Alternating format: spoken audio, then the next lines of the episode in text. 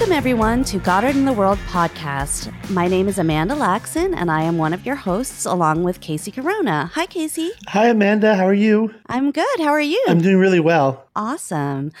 This podcast is a project of the Goddard Alumni Council, and we are highlighting Goddard alumni accomplishments out in the world.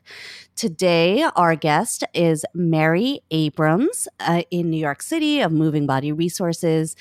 Uh, Mary and I were at Goddard at the same time in 2010, 8, 9.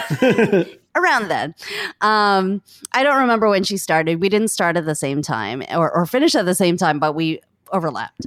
And um, but Mary had a very long history with what she was studying, which was um, somatic movement and uh, consciousness study, studies. Um, you'll you'll hear all about it in the interview.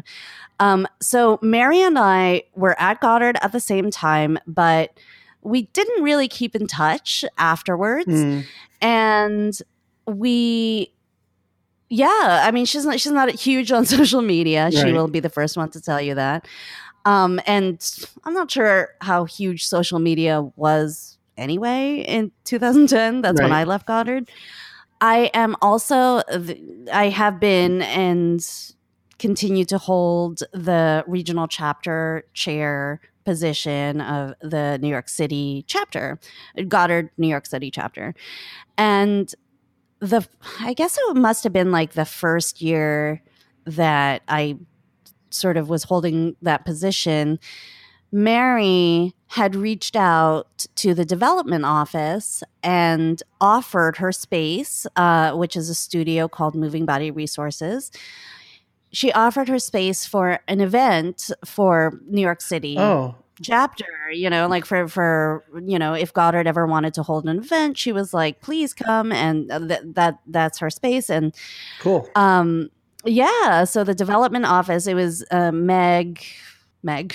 Yeah, Meg. I can't remember Meg Hammond. Hammond. Um, so it was Meg Hammond who was there at the time, and she reached out to me and said, Hey, this woman would like to offer her space for a New York City event. Uh, would you like to meet with her? And I looked at the name and I looked at the studio, and I'm like, I think I know her. because, I mean, we didn't know each other's last names really. Like, it, at Goddard, it's like you can recognize people right. and you know them, but like, you don't know every and and also see, seeing a Goddard uh, alumni out in the wild. you know? like, it's like, wait, I recognize you, but why? Yeah, you know, why? like it's like I don't, I've I've never seen you in your home space and stuff. So, um. I, I went over to Moving Body Resources. I think I emailed her first, but uh, I went over there and we had a meeting and she was like, Oh my God, yeah, of course. You know, I remember you. And uh, we realized that we had been in one of the same advising groups that happened to be a, a big one. So hmm. we could not, between us, we remembered different people that were in that advising group. I mean, it was an unusually large, it was like, like 12 people wow. or something. That is large. Right? For, mm-hmm. because like before that, I had had five, yeah, three, 6 mm-hmm. you know? and so, yeah, so this was like a really big one for some reason. Um, so yeah, so so Mary and I met up at her studio and we just really clicked and she she was so awesome to work with to set up that event that year. I don't remember what year it was, but um she was just like very helpful and then we started having she she asked if i wanted to also brainstorm with kat lassard who used to be a faculty member uh, at Goddard at, in the IMA program. And Kat was like one of my favorite people, but I never had her as an advisor. Mm-hmm. And she's like, Oh, yeah, I, I see Kat all the time because she lived in the area where Moving Body Resources was. I'm like, Sure, yeah, let's let's all meet up. And so we started meeting at Le Pain Quotidien, uh, LPQ. it's a chain, um, it's but fancy. Yeah, I know. It's, it's, it's it just means like our daily bread or the daily bread. Um, but we started meeting up at like like one of the ones in Chelsea, and we would meet up maybe I don't know. I think we I think we had like four or five meetings um, to kind of discuss what this Goddard event would look like, and we. I mean, I think it was strictly more than necessary. Like, I think we just enjoyed having breakfast together. so, so we would just, it was like me, Kat, and Mary, and we would just meet up and like kind of chat and talk about our lives and then talk, oh, maybe it's a salon, maybe it's a meet and greet, Right. maybe it's a thing, and then just kind of chit chat about whatever. And, um, after the event, which went over very well, had very good turnout, Mary and I just kept meeting up because we just enjoyed we enjoyed our breakfasts, and so so we. I think we do mention it in the interview. We do like missing our smoked salmon breakfasts we would have, and just sitting at so the service at most of these places lpqs uh, is terrible and so but the advantage is that they will let you sit there as long as you want you know so like we would order and then be ignored for hours Like, so- so that was that was both good and bad um Terrible service. You can you can stay as long as you want, but you may not get your food. exactly exactly. It, it, i mean forget it if you ask for um modifications. Of any sort that's that's never gonna They, work. they will not be Um, sponsoring our podcast, by the way. that's okay. I don't think they want to um but um but no i mean like we would have smoked salmon there and it was lovely and we just had like a lot of like really fun conversations and then eventually mary and i collaborated on a workshop that we gave at moving body resources uh, called engaging with our ancestors which i think i mentioned in my podcast we might mention in this podcast. So now you've heard about it many times. Um yeah no i mean i just i i really love her energy. Uh, she has she has a very soothing way of being. Um the the last time i saw her in person she rode a bike all the way up to the upper east side because i it's it's covid times and i haven't taken the train she lives on the lower east side and she rode a bike all the way up and I walked over to our meeting place and then we just took a walk along the East River and for like hours. so, Mm. so that was our that was our meetup and um she she is one of the few people that I've seen in person but you know masked outside Right. all of that good stuff. Um but yeah, um look forward to the day that we can have our little long brunches again. I Mm. know that's a recurring theme about long meals with people that I talk about. It's New York. Um, it's, it's what happens. It's one of my favorite things to do. I it, I will admit. So yeah, um, and then during the interview, we discussed her work. We discussed moving body resources and how she came to found that studio Yeah. that is dedicated to movement and health and wellness. Um, we discussed somatic movement, which has played a, an enormous part uh, in her life, continuum specifically, and yeah, she she has very interesting and uh, in depth views on on the body and consciousness. Absolutely. What did you I, I just? I just love that Mary is um very in tuned. You know, she's very tune Mhm. in all elements of her life. And um it seems as though her pathway before Goddard, to Goddard, um, and post Goddard and what she's doing um, is really very um, understanding of who she is, you know, and that's Mhm. a wonderful when you when you run into people that are that sort of centered. It, it, I don't know about you, um, Amanda, but for me, it helps me feel more centered, and it helps me Mhm. find a place of uh, balance and a place of peace. And it's great to continue to connect. So when you say you walk down the Lower East Side River for hours, that makes complete sense that you would do that with Mary Yeah. because um, she she seems as though someone that you want to just sort of um, have that energy reverberate mm-hmm. around and out of, you know. And so, and I think we talked about, you know, a lot of her dance and a lot of this um, mm-hmm. movement. And then I, I hooked into this thing of like, wow, she has this space that she's been now having since what 1998 or something like that, like 97. It's or, been a long time, a long yeah. Time. And she she gives it kind of in a I mean, she obviously um, rinsed that out and stuff, but there's like this yeah. freedom there's liberation that exists to, to share that with others who are doing their own business and, and, and similar purposes. And, and, and it just shows that, you know, if you are centered and balanced and have your commitment in that way, um, and you're really um, understanding who you are, there are others out there that are going to feel that and want to be a part of that. Mm-hmm. And it can be very successful in a way that maybe isn't um, cutthroat or harmful or you know sort of this hard line and instead it's more inclusive and collaborative mm-hmm. and mary embodies that both from a business standpoint from a personal standpoint and a relationship standpoint. So it was wonderful um, to chat and get to know mary through this interview process. That's great. Well without further ado let's listen to our interview with mary abrams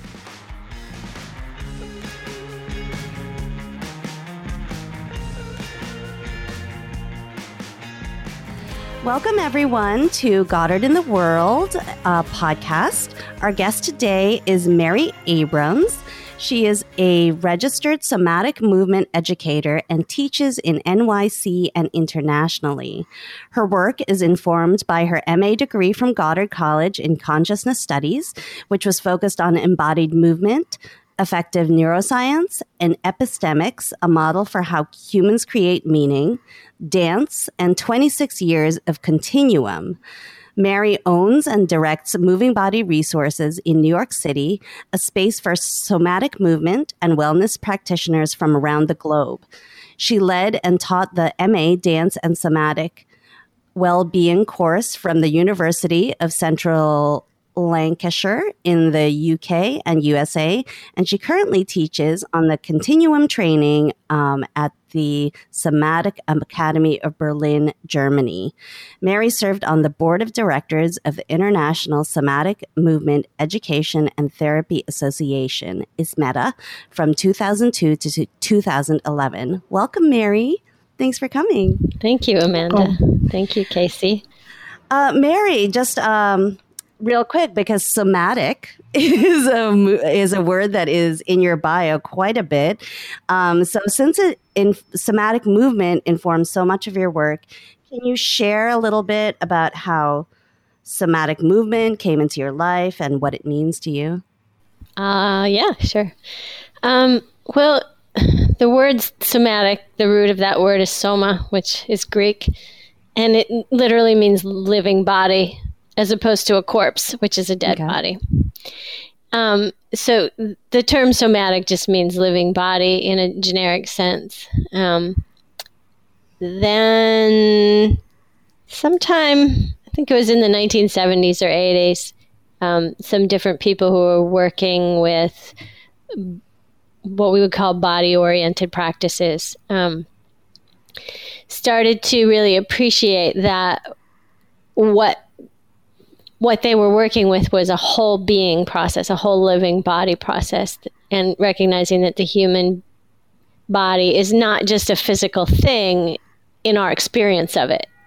And also in the sense of healing and wellness and development every everything about the human being is happening all at once so what we would call emotional mental spiritual and physical are all happening together um, and so when you're doing body work or body oriented practices, you're also awakening what's happening for you emotionally, mentally, and spiritually, as well as physically. So the term somatic movement is a way to, I'm going to say, uh, clarify an approach to our experience of being human uh, in the appreciation of the whole human being through movement and that sense of if we awake if we enter through the physicality of our experience and the movement of that physicality uh, how else are we awakening in the whole experience of our emotionality mental processes or intellect and um, spiritual experience Um, so that's my my way of describing what somatic movement means specifically. Um, how I got into this uh, was not in an. Uh, I didn't. It's kind of one of those things where I didn't know what I was looking for, and then I found it, mm. um, or I didn't know I was looking for anything, and then I like found realized I had what I was needing. I I wrote about this in my thesis, of course, um, but I I'm a what people would call a small person. I'm short and have always been like the shortest person uh, anywhere. Uh, and um, growing up, my sense of body, I, I, I think I felt overwhelmed a lot and loved playing, but quickly was like out outrun, out whatever, uh, outdone by the kids around me because they all just seemed bigger and faster and better. Um, then when I was about six years old, the neighbor, our I grew up in Iowa, and our next door neighbor, who was 18, started teaching dance lessons, and my mom asked if I wanted to take them, and I was like, sure. So I, it, the gift of that for me was it was an, a context in which I could start to experience my body and really enjoy it. Mm. And she was a really good teacher because she loved the kids as much as she loved dancing. Um, so I just kept following my love for that uh, for dance because it kept it was like one of the clear things in my life that was giving me a positive sense of just being here. and it was also a, pl- a, place for me to feel and express emotionally and in a sense give and receive attention like that w- it was okay to do it in that arena Whereas mm-hmm. outside of that arena, you were either too much or not enough or whatever it may be. So anyway, dan- I kept dancing, danced in college, uh, found myself in New York, and uh, uh, again, being kind of in the off the beaten path a little bit trajectory that I generally walk on. Um, I was in what New York would call the downtown dance scene. So mm-hmm. the off, off, off, off, off, whatever Broadway is, um, all kinds of what you could call contemporary avant garde, um, exploratory dance kind of things. And during that, I, I was also taking dance lessons. I was actually many dancers of all kinds would take ballet lessons and modern dance lessons and improv lessons. And so I landed with this ballet teacher because she was really um, interesting to me. And she kept talking about this continuum movement, this cellular movement stuff. Blah, blah, blah. Prior to that, uh, in college and in, in, Minneapolis, where I lived for a few years after college, um, I had explored body mind centering and um, Elaine Summers' release technique and uh, contact improv and a few other things that are now considered in that realm of somatic movement um, okay. exploration. Uh, and so here in New York, uh, kind of being introduced to Continuum through my ballet teacher, uh, it wasn't totally foreign territory.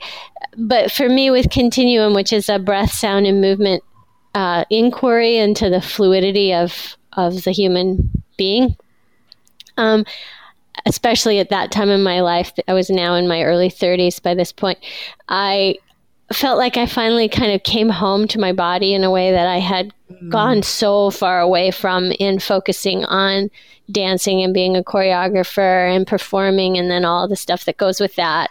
I'm really pushing my personal body in ways that were also starting to wear me out oh, physically, okay. emotionally, mentally, and spiritually. Sure. so I landed in my first continuum workshop and w- was exploring breath, sound, and movement and feeling like, oh, I, it was kind of, like I said, it was like coming home. Like some mm. from the inside out, I felt like, oh, uh, here I am. I know this place. Why am I not hanging out here more? Mm. And um, and so I just kept in a sense, coming home over and over and over again uh, and exploring more with um, Emilie Conrad, who's the founder of Continuum Movement, and Susan Harper, a very long time associate of Emilie's and very significant in developing Continuum since the 1960s and 70s and then also working with a man named Gary David, who's who's the one who introduced me to affective theory, affective neuroscience, and um, epistemology, epistemics. He was married to Emilie Conrad for 20, uh, 21 years. They, and uh, so he was, even though he's not necessarily a continuum teacher, his uh, you could say his being is expressing the inquiry that continuum is all about. Hmm. So You were talking about uh, continuum, finding continuum at a time when dance was taking you away from your body in a way and, and being um, uh, unpro- uh, I, I don't know if unproductive is the right word or unsustainable maybe um, uh, and and I know that for a lot of dancers you said you're in your like 30s the 30s is past right? Like but well like a lot of people uh, maybe not uh, in the modern dance world but just from like my ballet friends um 20s is you you know the height of your career. Um do you do you think about continuum being something that is will would help lengthen um people's abilities with their body because uh, you know I, I just, as i said like i just i know so many dancers that because of their ballet training they fell out of really connecting with their own bodies um, in their 20s and then are only now i'm 40 now and uh, like people who are my contemporaries um, are only now just starting to re engage with their bodies. Um, mm. Yeah. So, so what do you, what do you think about that? ah, well, a lot of things to offer in response. Um, mm.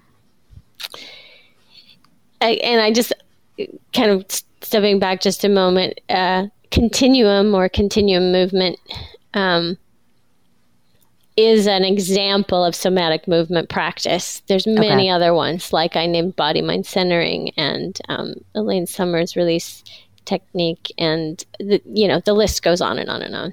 Okay. Um, I'm trying not to get too complex here in my response, but okay. one thing I think it's important to appreciate is as a as a biological process expression of life, the human body um, the development of our human body and all of our systems within, the first third of that happens in utero.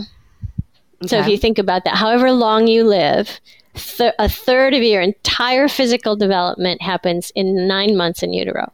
Wow. Wow. Yeah. the next third takes the first 30 years of your life. What? Yeah. So, in that first 30 years of our lives, we are learning our bodies. Mm. And in the process of learning our bodies, we're not just learning what it is to be like this living system free of any outward in, in, input. We're learning this experience of being alive in a physical body and movement and all that comes with that in the context of the physical environment the, the natural world, and the social cultural environment. So we learn all, we get all kinds of messages about how to move, how not to move, when to move, when to sit still, um, how to sound, how not to sound. All of those things are, are part of how we learn our bodies and how we move. Then some of us take on or get interested in training our bodies to move in certain ways. That's those things, there's nothing wrong with that. Again, mm-hmm. it's another way in which we kind of layer in a perception of body and what it means to move. Mm-hmm. But that's limited. It's not about the organic development of this body so much as it is about a cultural overlay. Because mm-hmm. all movement systems, uh, classical arts being a, you know really specific expressions of a movement system, are are an overlay. Okay, that makes sense. Yeah. so we learn how to do these amazing things, right? That that are appropriate and truly expressive within the context of that um, cultural expression, mm-hmm. just like language, right? Mm-hmm. So after 30, our nervous system is basically developed. So the next however many years of life you live after 30, it's really kind of your creative time to mm. keep learning, unlearn a bunch of things you maybe learned that aren't really going to serve you so well for the next however many years you're alive. And it's also an opportunity to act, start to experience your body as an inquiry. It's not a fixed thing to be mastered only. You, mastery of your body only goes so far because there's too much about biology we'll never understand and never know. And the world is a moving world of moving experiences. So new new things are going to come in to inform you from the environment, from the social cultural world. And that's an opportunity to keep learning what is my body now and what is being needed now and what is movement and what kind of movement is supportive. Um, and also, in a sense, being like hungered for. And, and then, of course, that question, this inquiry keeps changing as you keep getting older because your body's been around now for how many years and decades and it's been working hard. Mm-hmm. And it's going to need different kinds of stimulation that it needed when you were 10, 20, 30, 40, even 50, and so on and so on. I'm just going to pause there. I'm not, I think I responded to your question. that's great. Thank no, you, that's so interesting. Yeah. Um, so what what is it that brought you to Goddard um, with all of your studies that you had already been working on uh, with continuum and yeah somatic movement? Um, well, I started being curious about what what would it be for me to get. Well, at first I was thinking PhD, mm-hmm. And and I think in that sense, like I was looking for some kind of challenge, and and also looking for something to organize me to write in a way mm-hmm. that I hadn't written for ever, but definitely not since graduated from my undergrad, which I did in 1984. Okay. Um, and so I started wondering about that, and then I started looking into various programs. I didn't want to necessarily get a master's or a PhD in dance because I mm. wasn't looking to teach in a dance institution um, or be a dance academic. I felt like there are already plenty of those. And with my interest in somatic movement, I knew I was looking for something more interdisciplinary. Okay. Um, and so I started looking at programs and then accepted that I was going to have to get a master's degree before a PhD, no matter how I do it.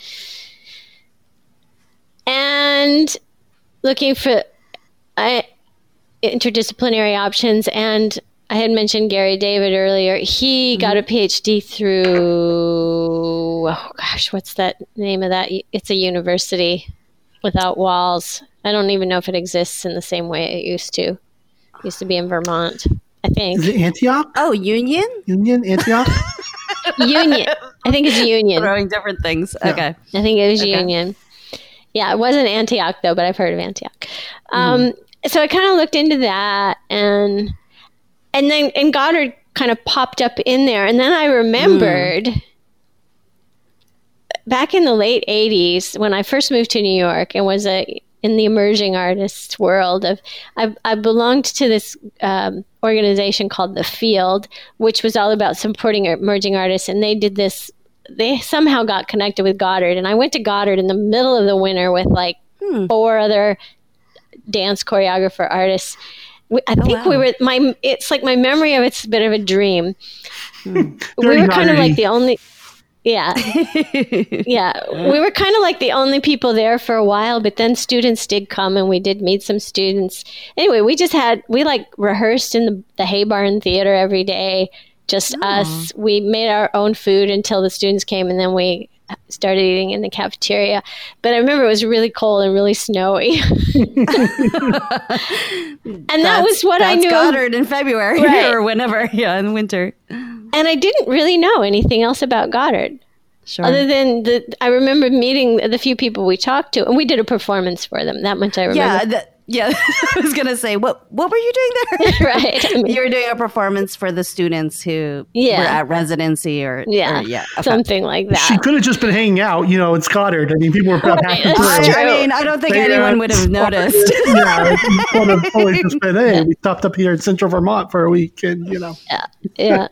yeah. and it was a very Goddard like performance because we showed them stuff we were working on, and yeah, it wasn't finished. And I think one of the people with us had a couple maybe there were a couple finished pieces they brought with them and we shared those too but anyway so uh, goddard sort of pops up and suddenly i make this connection i was like well let me check this out and then i started mm-hmm. looking at how their programs were designed and i thought oh my gosh here it is the individualized studies IMA program where I don't have to take any classes I don't want to take. I can really focus on the things I'm interested in and I get to be with people for you know twice a semester. So I'm not just out here on my own or doing yeah. it all remotely with some advisor.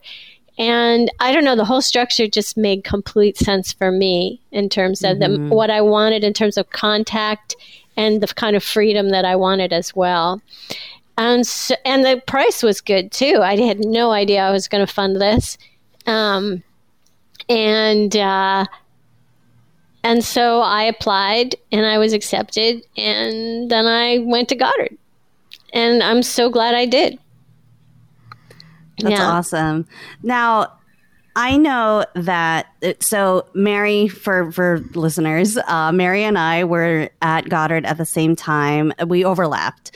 Um, I graduated in 2010. I think you were may, might be the year after. Yeah, I graduated that, in 11. Right? Mm-hmm. Okay. Um, but um, so you know the faculty of course is the same and we had uh, uh, some of the same advisors um, and so at the time that you and i were both there embodiment studies was not yet a concentration which i believe it is now mm. um, but they were kind of feeling it out um, mm-hmm. as we would have the uh, what did they call it? The colloquium or right. um, yeah, yeah. which I didn't never understood what it was. I'm like, it's just we're just hanging out and talking about embodiment, right? Like right. it's not a like formal thing, right? Mm-hmm. so, um, so I it, it wasn't a concentration that you would have been able to uh, focus in, but um, but but nevertheless, I think some people claimed it as one um, and claimed it as uh, or or the adv- their advisors said your embodiment studies and stuff like that. So um, you ended up being consciousness studies um, and so how you know first of all what was embodiment studies something that you had been thinking about as part of the your your work obviously because it's very embodied um, or was consciousness studies something that you um, b- because the way you see the world um, is through your body was that something that felt mm-hmm. more at home for you well i definitely thought of myself as an embodiment studies kind of person um, mm-hmm. definitely biased in that direction whatever that really means mm-hmm. and um, and started at Goddard, as I mentioned, as an individualized studies IMA uh, because I wanted the most freedom to do what I was interested in. And um, part of the inspiration for the MA was I wanted to actually dive deeper into things I'd been in practice with and also been informally learning about for a decade or so.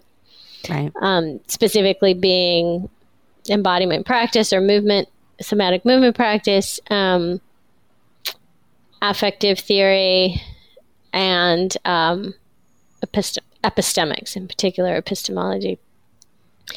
And so that's how I started.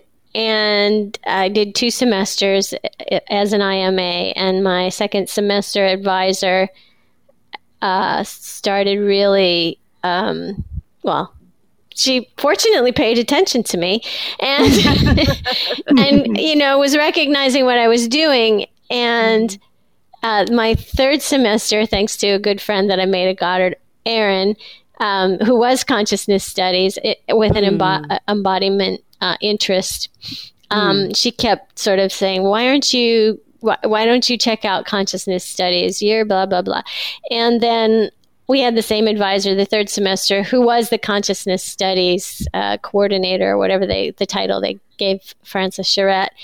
And my second semester uh, advisor karen campbell you know really close colleagues with francis i'm going to say outed me as a consciousness studies. Um, and uh, sorry this is sort of a an inside story. But uh, so then we go to that opening gathering that you we always had that first or second night you're at Goddard when you're just mm-hmm. talking to advisors. And I'm talking to Francis and Aaron standing next to me, and he says to me, "Oh yeah, uh, Campbell says your consciousness studies waiting to come out of the closet." I was like, "What? Me? Am I? Am I?" Well, I don't know about this. He said, well, why don't right. you just come to the, that meeting they have in the beginning and just find out what consciousness studies is? And I was like, I can do that finally after a whole year of, you know, being right. fiercely independent. And um, so I went and I was like, oh, duh you know, here's the best explanation of consciousness I've ever seen. It wasn't mm. hyper new agey or this or that or the other thing, which I think was always my resistance because there's ways in which the term consciousness is used that are too reductive, in my opinion. Okay. But at Goddard, it's a clearly a multidisciplinary, interdisciplinary approach to the question of consciousness, and mm. so including um, you know philosophy and neuroscience and the arts and humanities and spirituality and then the transpersonal psychological aspect of consciousness. Um, all of those things were you know involved in your consciousness studies concentration what you had to sort of fulfill all of those different there were four quadrants in the way he had it set up. And i oh, had already fulfilled uh, had fulfilled three quarters of the pie because i was doing neuroscience in relationship to um, affective theory, which is the sort of the biology of emotion. And okay. I was do I had looked into um, philosophy in the flesh. So uh, thanks to Karen Campbell and I think Ellie um, Ellie Epp. Mm-hmm. And um, I had done I was doing the arts and humanities kind of all over the place because that you know I come from the practice arts oriented approach to things Mm-hmm. Anyway, the, what I hadn't full, full really looked into was sort of the spiritual, transpersonal aspects of the question of consciousness, and just like what is consciousness, like looking into that question from a like a philosophical and um, sort of scientific orientation specifically. So I was like, okay, I'll shift to consciousness studies, and then I went and talked to our um, head program director, I guess their name, uh, Ruth, Ruth, Ruth, Ruth Farmer, that's her name. Yes, who was amazing. And uh, mm-hmm. she kind of looked at what I was doing and everything, and she said, Yeah, I think you can do this because it's a little unusual to shift into a concentration halfway through your degree um, when you only have one more semester before you're supposed to start writing your final product. So, yeah. I did that too, so that's how it happened. Good. I'm glad I'm not alone. You're not. Very Goddardy to do that, actually, for some people. so that's how it happened. And I, oh, and so let me just add to that that uh, it was the best choice I could have made. So I'm really glad I got outed because um, it gave all of my work a bigger context in which to exist. And mm. in a way, filling in those kind of gaps, like diving in deeper into theory behind and different articulations of authors and researchers behind the things I was already familiar with, but then recognizing all of that in this bigger question of what is consciousness and what are we doing here as human beings. Um, it, it, helped me actually see my life and my work of the last 20 years prior to that um, much more fully. And I really, I still feel like I'm learning the meaning of that from my Goddard time. I, I, think that's beautiful. That is uh, very encapsulating as an educator uh, myself and alternative and progressive educator. I, I think what Goddard allows for people to do is um, both reflectively and moving forward um, on their work, moving forward, and in the cont- context of when they're actually doing that work at the school. There's this holistic element that exists about seeing the work prior and, and going forward and, and living in that process and having it as part of this. Um, larger existence, whether you are sort of magnifying that um, and broadening out, or also at the same time, and usually at the same time, um, able to sharpen and to dig down into the very specifics as well. So, Mary, that, that makes a lot of sense. You know, when we, we before we opened up this podcast, we were talking with you about the idea of, you know, it just sort of existed Goddard, and yet here's your background in the late '80s, showing up and doing a performance right. there, and then being in New York in this avant-garde sort of dance area in downtown, and you know, there's so many things you can see the layers of that that give so much context, and then sharpening that and, and listening to that. You know, it seems mm-hmm. as though you're very in touch, both from a professional and personal and body element of continually listening to your body and, and what that takes you to do and how to share that with others. Mm-hmm. Thank you. Yeah. It's uh, great to hear how how in a sense our, our our Goddard experience is kind of singing the same chorus. Yeah. Well, and I love that what you just said about um, con- the consciousness studies giving you a framework uh, for the work you had done prior mm-hmm. and continue to do mm-hmm. now, which is very cool. You're selling me on this consciousness studies thing that I had no interest in when I was there. I stayed far away from the consciousness studies people. No, not the people, just the concentration. Um, yeah.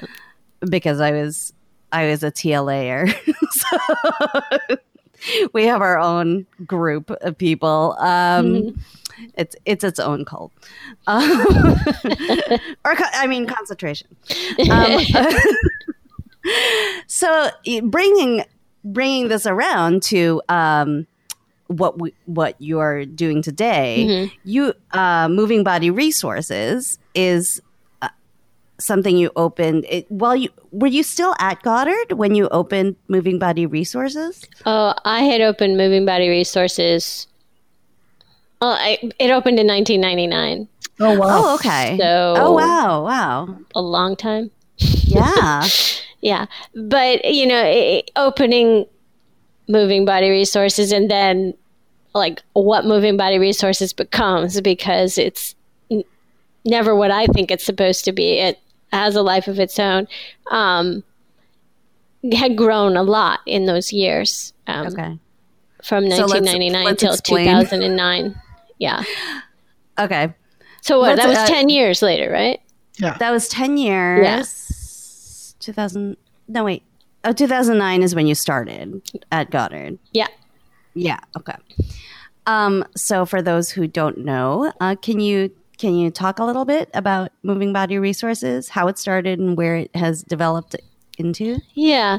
So moving body resources um, sprang out of my need to develop myself, uh, you could say, exploring with people, learning, mm-hmm. exploring, uh, facilitating. So, uh, teaching classes, workshops, um, doing individual sessions with people, and also um, bringing in certain teachers of mine and colleagues periodically to teach workshops in New York City. Mm-hmm. Um, and because you know, somatic movement is still a very, very, very emerging field in the world. And, okay. you know, 26, 20 some years ago, it was that much more there. Um, in order to f- be able to fund a space, an actual physical space, uh, it became necessary to rent space to other people. Something I thought I'd never wanted to do because, you know, then you're organizing space and people and schedules and administration and all of those things that I, you know, always tried to stay as minimal as possible, but keep adding more and more to my life. So, but out of the necessity of needing to share space in order to afford it, I started renting space to all kinds of teachers and practitioners. Um, the first space I was in with Moving Body Resources, I literally shared with the Pilates training program for about oh, two wow. and a half years. It was called the Kane School of Core Integration, which I know still exists. Uh, I don't know if it's exactly that name anymore, but the same the, that school has evolved as well.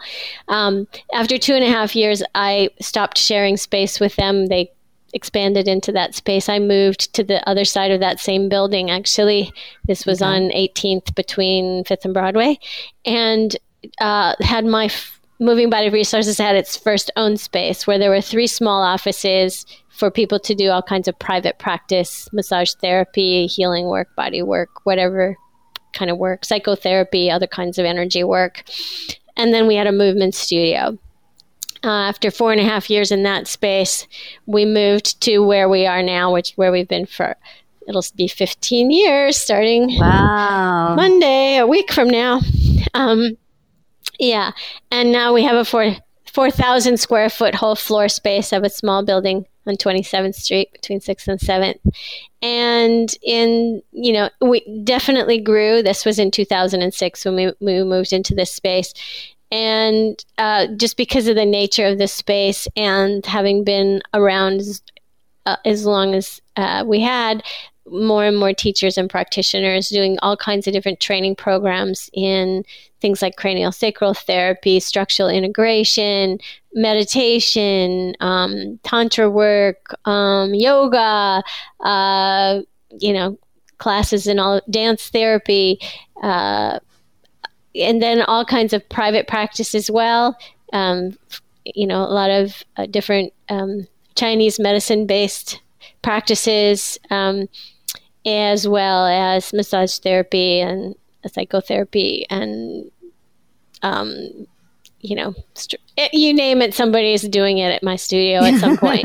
um, and so I'd say, in eh, you know, over well over thousands of practitioners and people have been, you know, utilizing the space in some way. And so it's become this amazing uh, international, local, national, and international community of people, huge range of diversity of, of cultures and ages, uh, being able to either work there or um, participate in the kind of work that they're interested in receiving.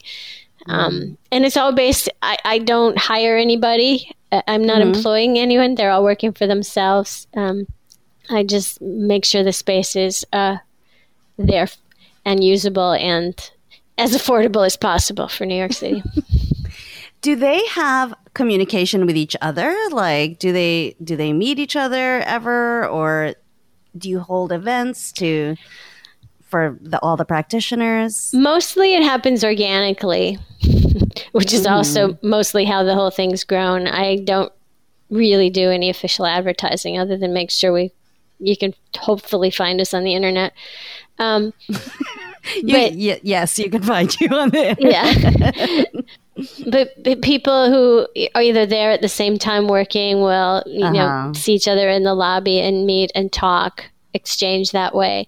Um, on and off throughout the years, we've held um, lunches where you, okay. people bring their own lunch and we'll just sit around and talk and meet each other.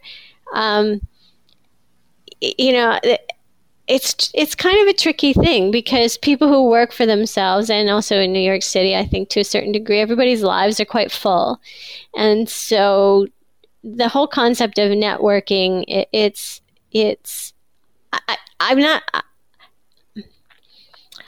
I'm I love networking when it feels like it, it just kind of organically grows out of how we move together. And I'm using mm-hmm. that word move in a very general sense. Um, I know everybody in marketing would argue with me about this, and that's fine because they need they do it in different ways, but but different people seem to meet each other. Community uh, networking has grown, and we always have a holiday party every year, and that seems to be a great way for people just to come together and celebrate and chat and talk and meet each other further if they have always been curious to have a conversation. Mhm. Nice. So you've been running a successful business, uh, spe- like especially like a rental business in New Mhm. York for 22 years. Um, and you've your tenants have found you organically.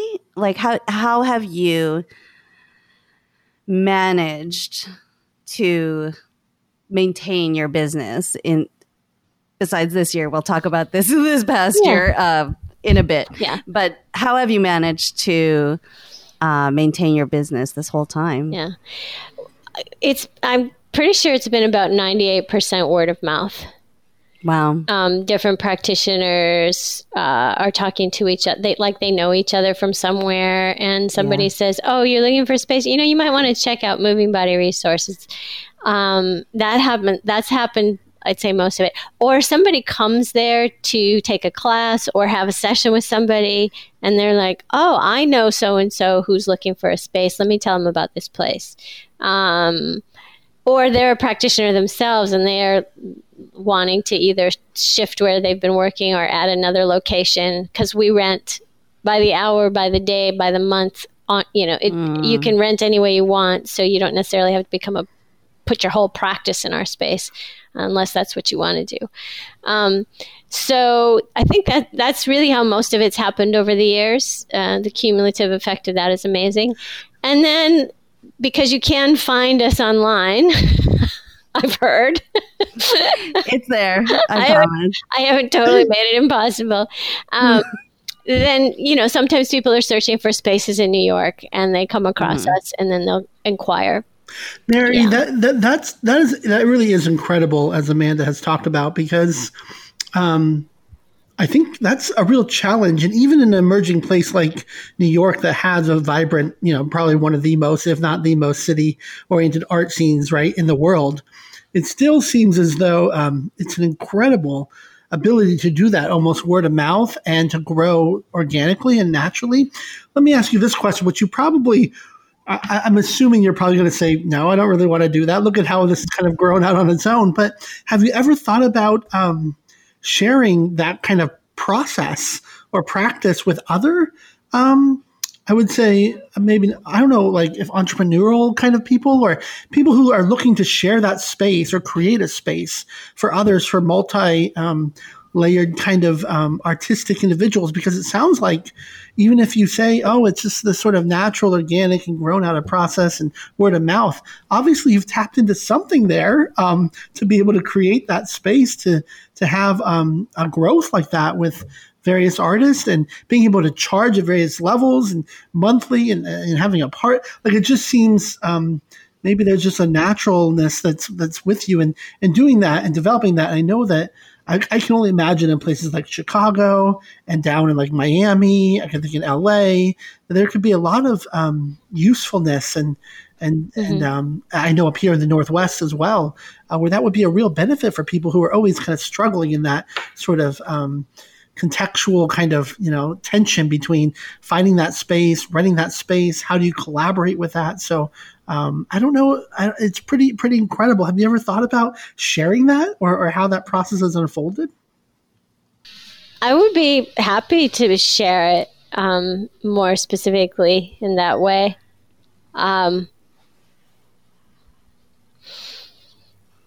I I- it's a funny thing. I I don't know that I would know how to organize myself to go out there and sort of I'm going to share this with you. Right. Um, but if people invited me to have conversations and want to, I would say, sort of support and facilitate them in a process with that, I'd certainly be interested in that because that sounds like the work that I like. What inspired me to be doing any of this anyway.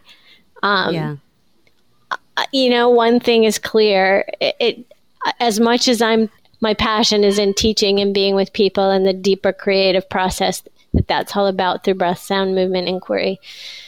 You know, the layers. Um, administrative work satisfies something in me. Mm. It's kind of like doing the dishes. I, it's a task. There are tasks involved. They, um, you know if they're done or not. Mm-hmm. you know, uh, it's a there's a more kind of uh, concrete specificness to that process. Having said all of that, in terms of the nuts and bolts and practicalities of running a business and rentals and scheduling and stuff, I mean, I I have for many years now had a part time employee who helps to manage all of certain aspects of that, although I'm like the overseer of everything and probably still do way too much of it than I'm supposed to uh, at the, you know, as the owner of the business, whatever. But um, there's also a commitment to the people. And, you know, human beings are really complex. They're amazing. They're wonderful. They're messy.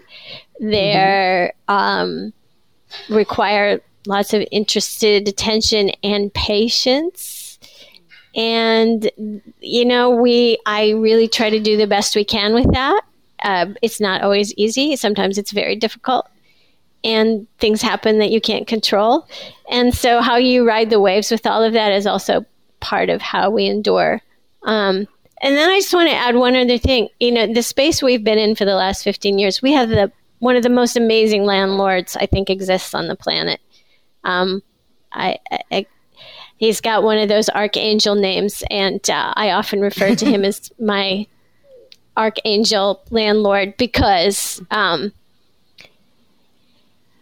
especially during this time of the pandemic, um, I, I I know I wouldn't be help continuing to hold the space without that kind of level of support, and so I really feel like I was kind of gifted with this landlord, but somehow also knew to choose this space because of this landlord. Mm. And then I'll add one other thing. It's literally a physically very beautiful space.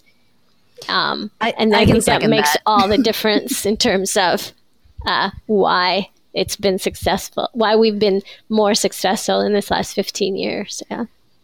Um, the first thing I want to say, um, as far as uh, you know, what what Casey was talking about, sharing your knowledge, your business acumen. Um, we, I, I am working with uh, one of the alumni council members to start the, these business happy hours. Um, and we are definitely going to invite you to come and talk and you know maybe we can uh, we'll pitch something more specific later but um, because that would be awesome. I'm sure there are people who are looking i know not maybe not right now but like you know in the future like looking for uh, uh, a way to hold community together.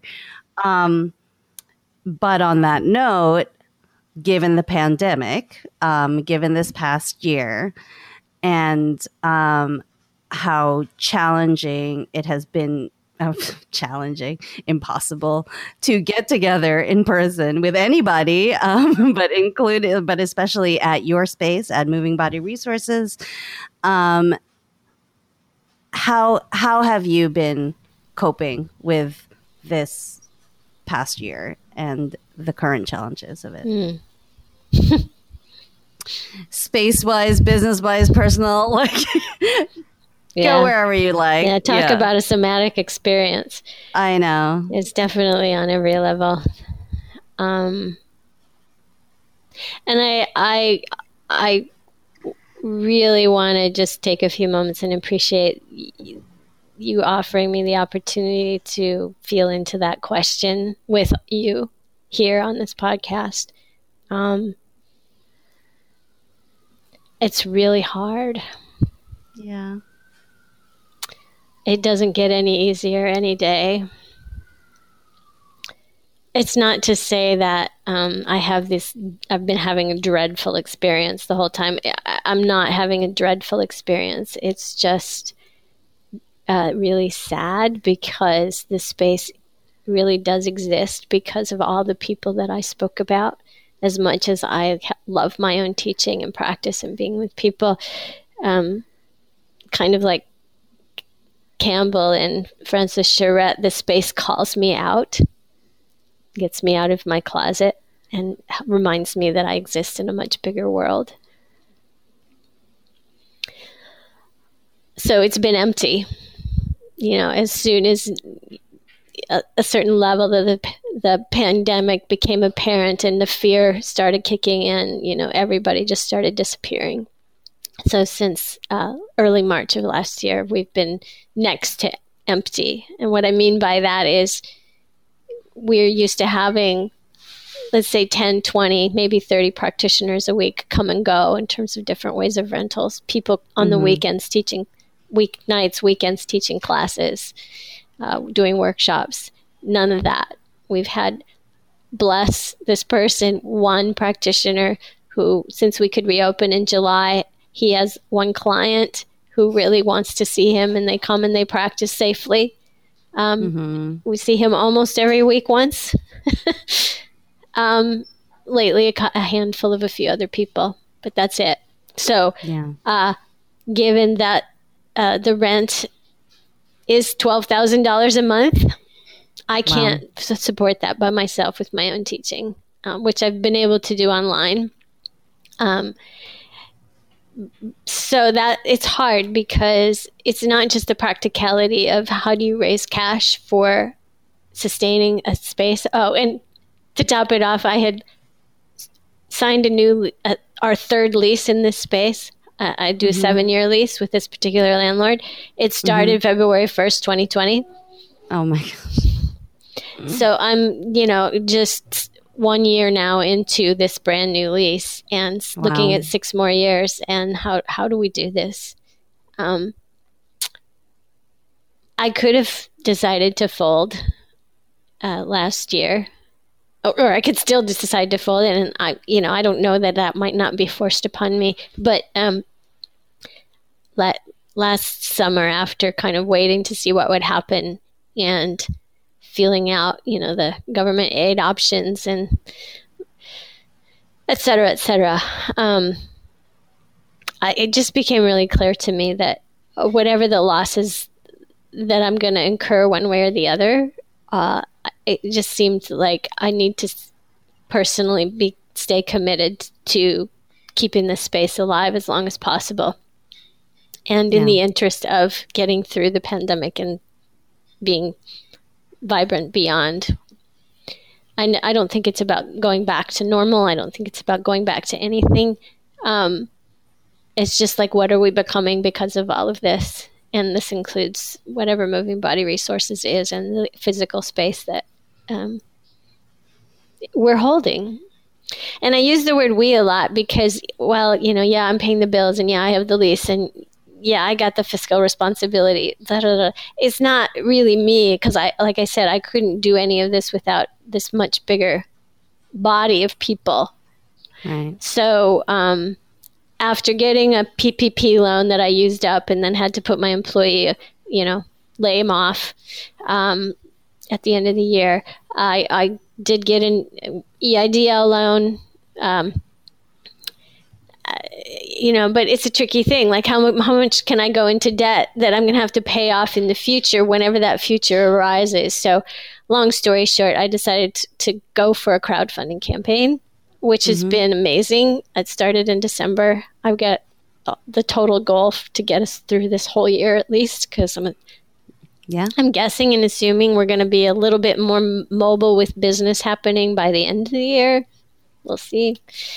Um, so I'm, I, and the most important thing about the campaign has is awoken for me again that there's a much bigger body of people out there. The space has meaning, and mm-hmm. um, it doesn't matter if somebody just says, "This is so great! I'm so glad you're doing it." Donates five dollars, a thousand dollars.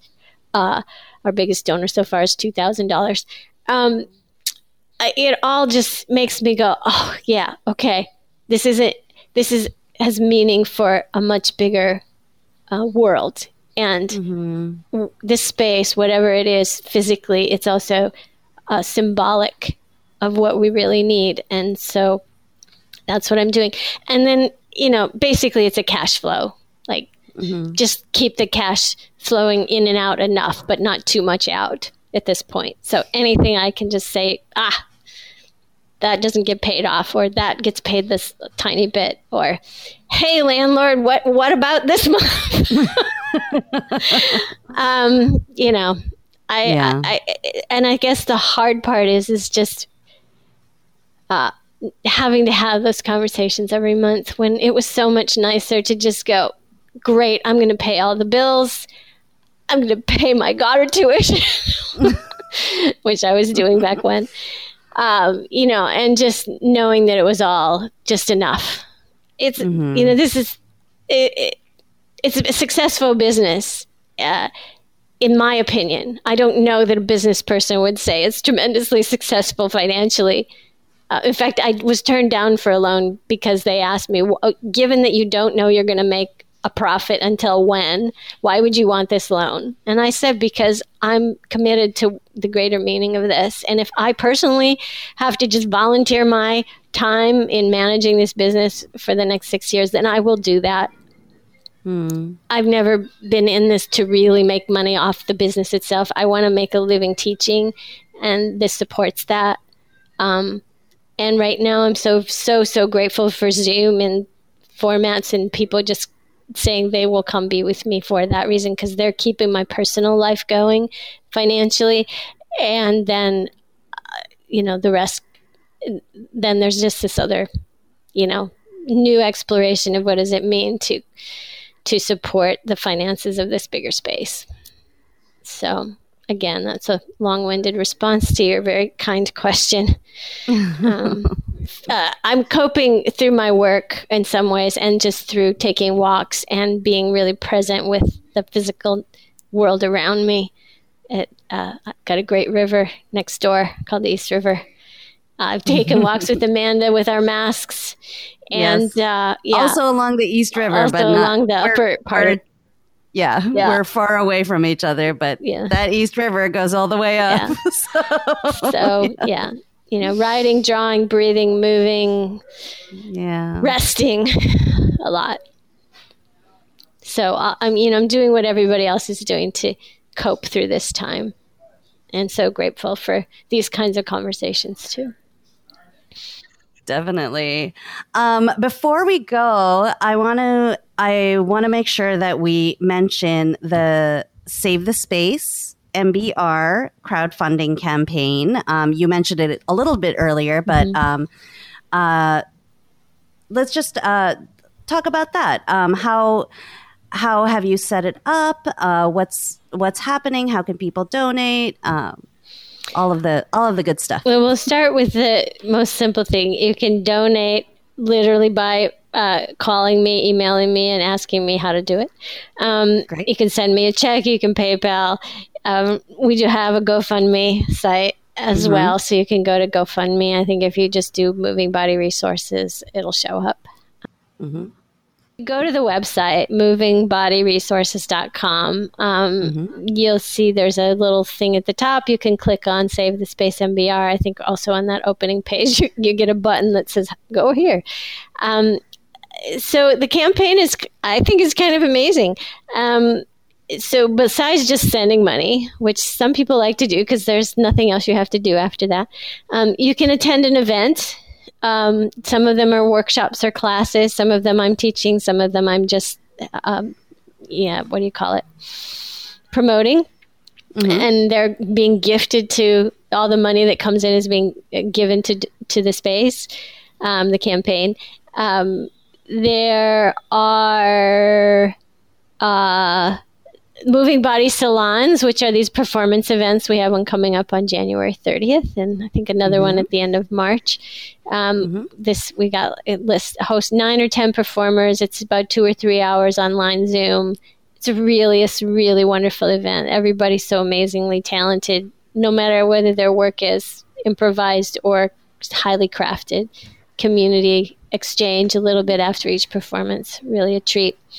Um, there's some thank you gifts. So you can go on to the that part. There's like moving breathing sessions. There's healing body work massage sessions. We have a few uh, services. We've got a great editor who uh, who's actually a massage therapist but he's offering his editing services if you need if you're writing a book or a paper and oh. you want some uh, professional editing.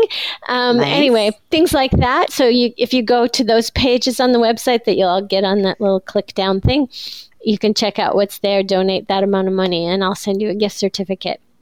Um, then I've also uh, created this category for um, renting space, which you can rent. Okay. Literally, like you can rent the space and come use it, um, which you're allowed to do, by the way. Uh, it, with your own pod or just yourself personally. Um, okay. And and uh, or you can just hold have this rent the space and hold it there for yourself virtually. Um, okay. Magic happens when you do that. That's all I can say. Um, but yeah, there's different ways to participate, and that's why I like the campaign because it's not you know there's options and you can keep mm-hmm. coming back and participating more and more and uh, again it's like you can you can donate a dollar you could donate a million dollars um, of course, if you did, we'd be way beyond our goal, and then we'd have to stop the campaign, and you just have to come over. But um, uh, yeah, so moving That's body awesome. resources, save the space, MBR. Thank you so much.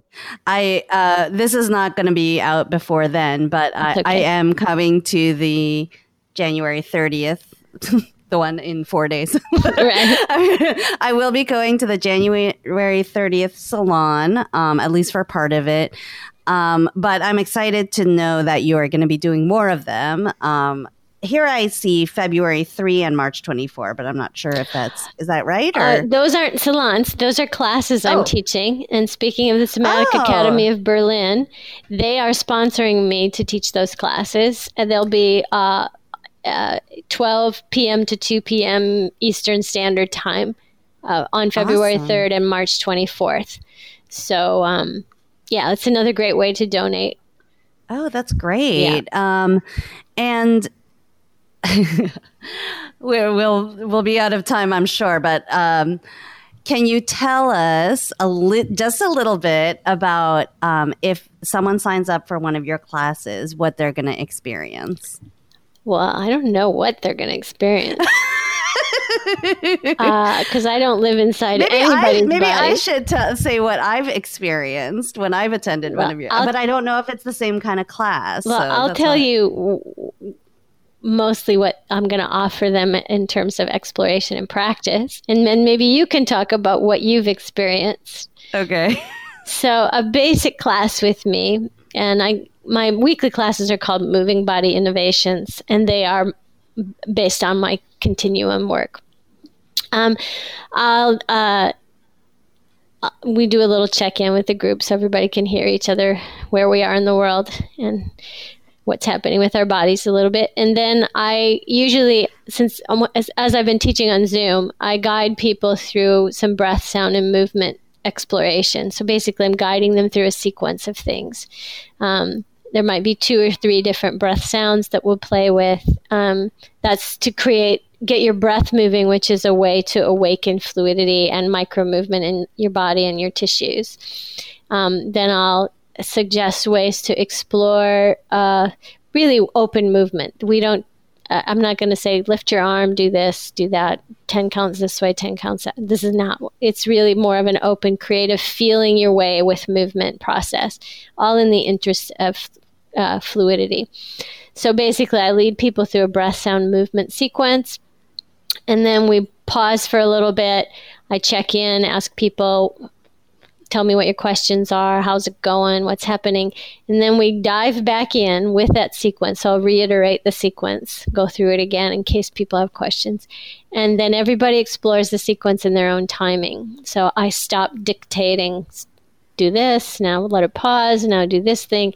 I stop dictating everybody's inner bodily intelligence gets to work with their own timing in terms of how long they want to hang out with a breath or a sound, how long they want to explore some movement, say with their arms or legs, when they want that to rest. And the sequence can be um, uh, you can come back and begin the sequence and do it more than once. That's called layering. So that's that's the basic way the format of the class goes. So it's breath, sound, movement and being open to what you discover about your own experience. Hmm. That's beautiful. Um, it is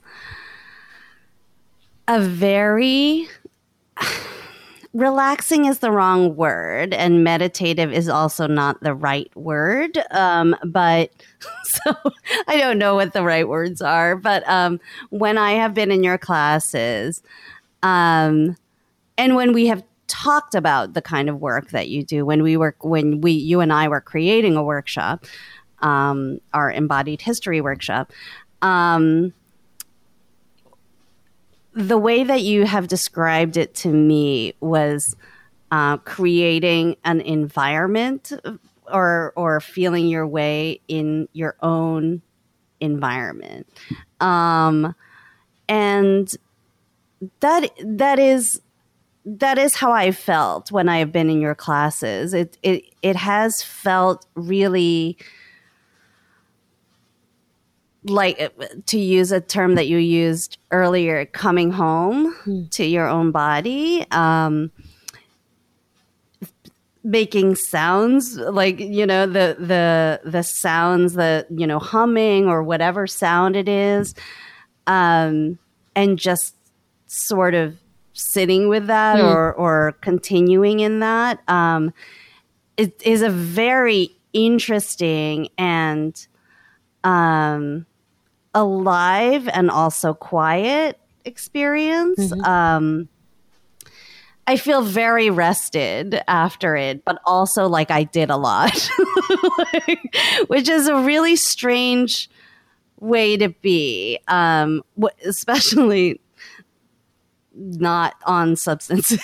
like, you know, like it's truly just mm-hmm. spending. I mean, if you can imagine what it might be like to spend two hours just in f- awareness of yourself and of, of, your body it is it's it's an incredible experience mm. um, and mary is an excellent facilitator mm. uh, teacher so um, i highly recommend everyone sign up for her classes these are amazing and donate to the campaign. Um, the space, I will be posting a bunch of pictures because I have taken a bunch of pictures of the space. Yeah, they're amazing. In my time.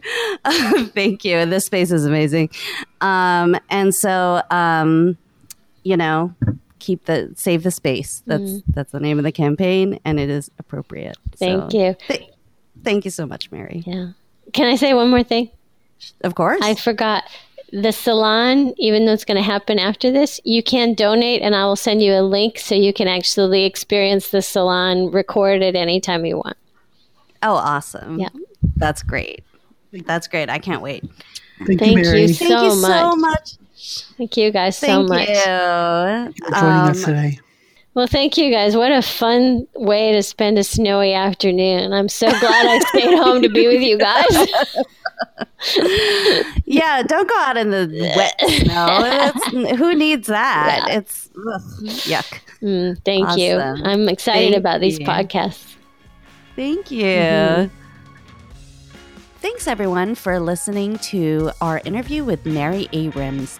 To find more information about the things that we discussed and some of the resources, please look at our show notes. Also, Please feel free to sign up or register at goddardalumni.com for, for more information and current projects that are happening with Goddard alumni. Some of those projects are we are creating a business happy hour uh, to network all of people who Goddard alumni who are involved in creating their own business. Uh, the Alumni Weekend Committee is seeking Goddard artists to submit designs for the 2021 Alumni Weekend logo.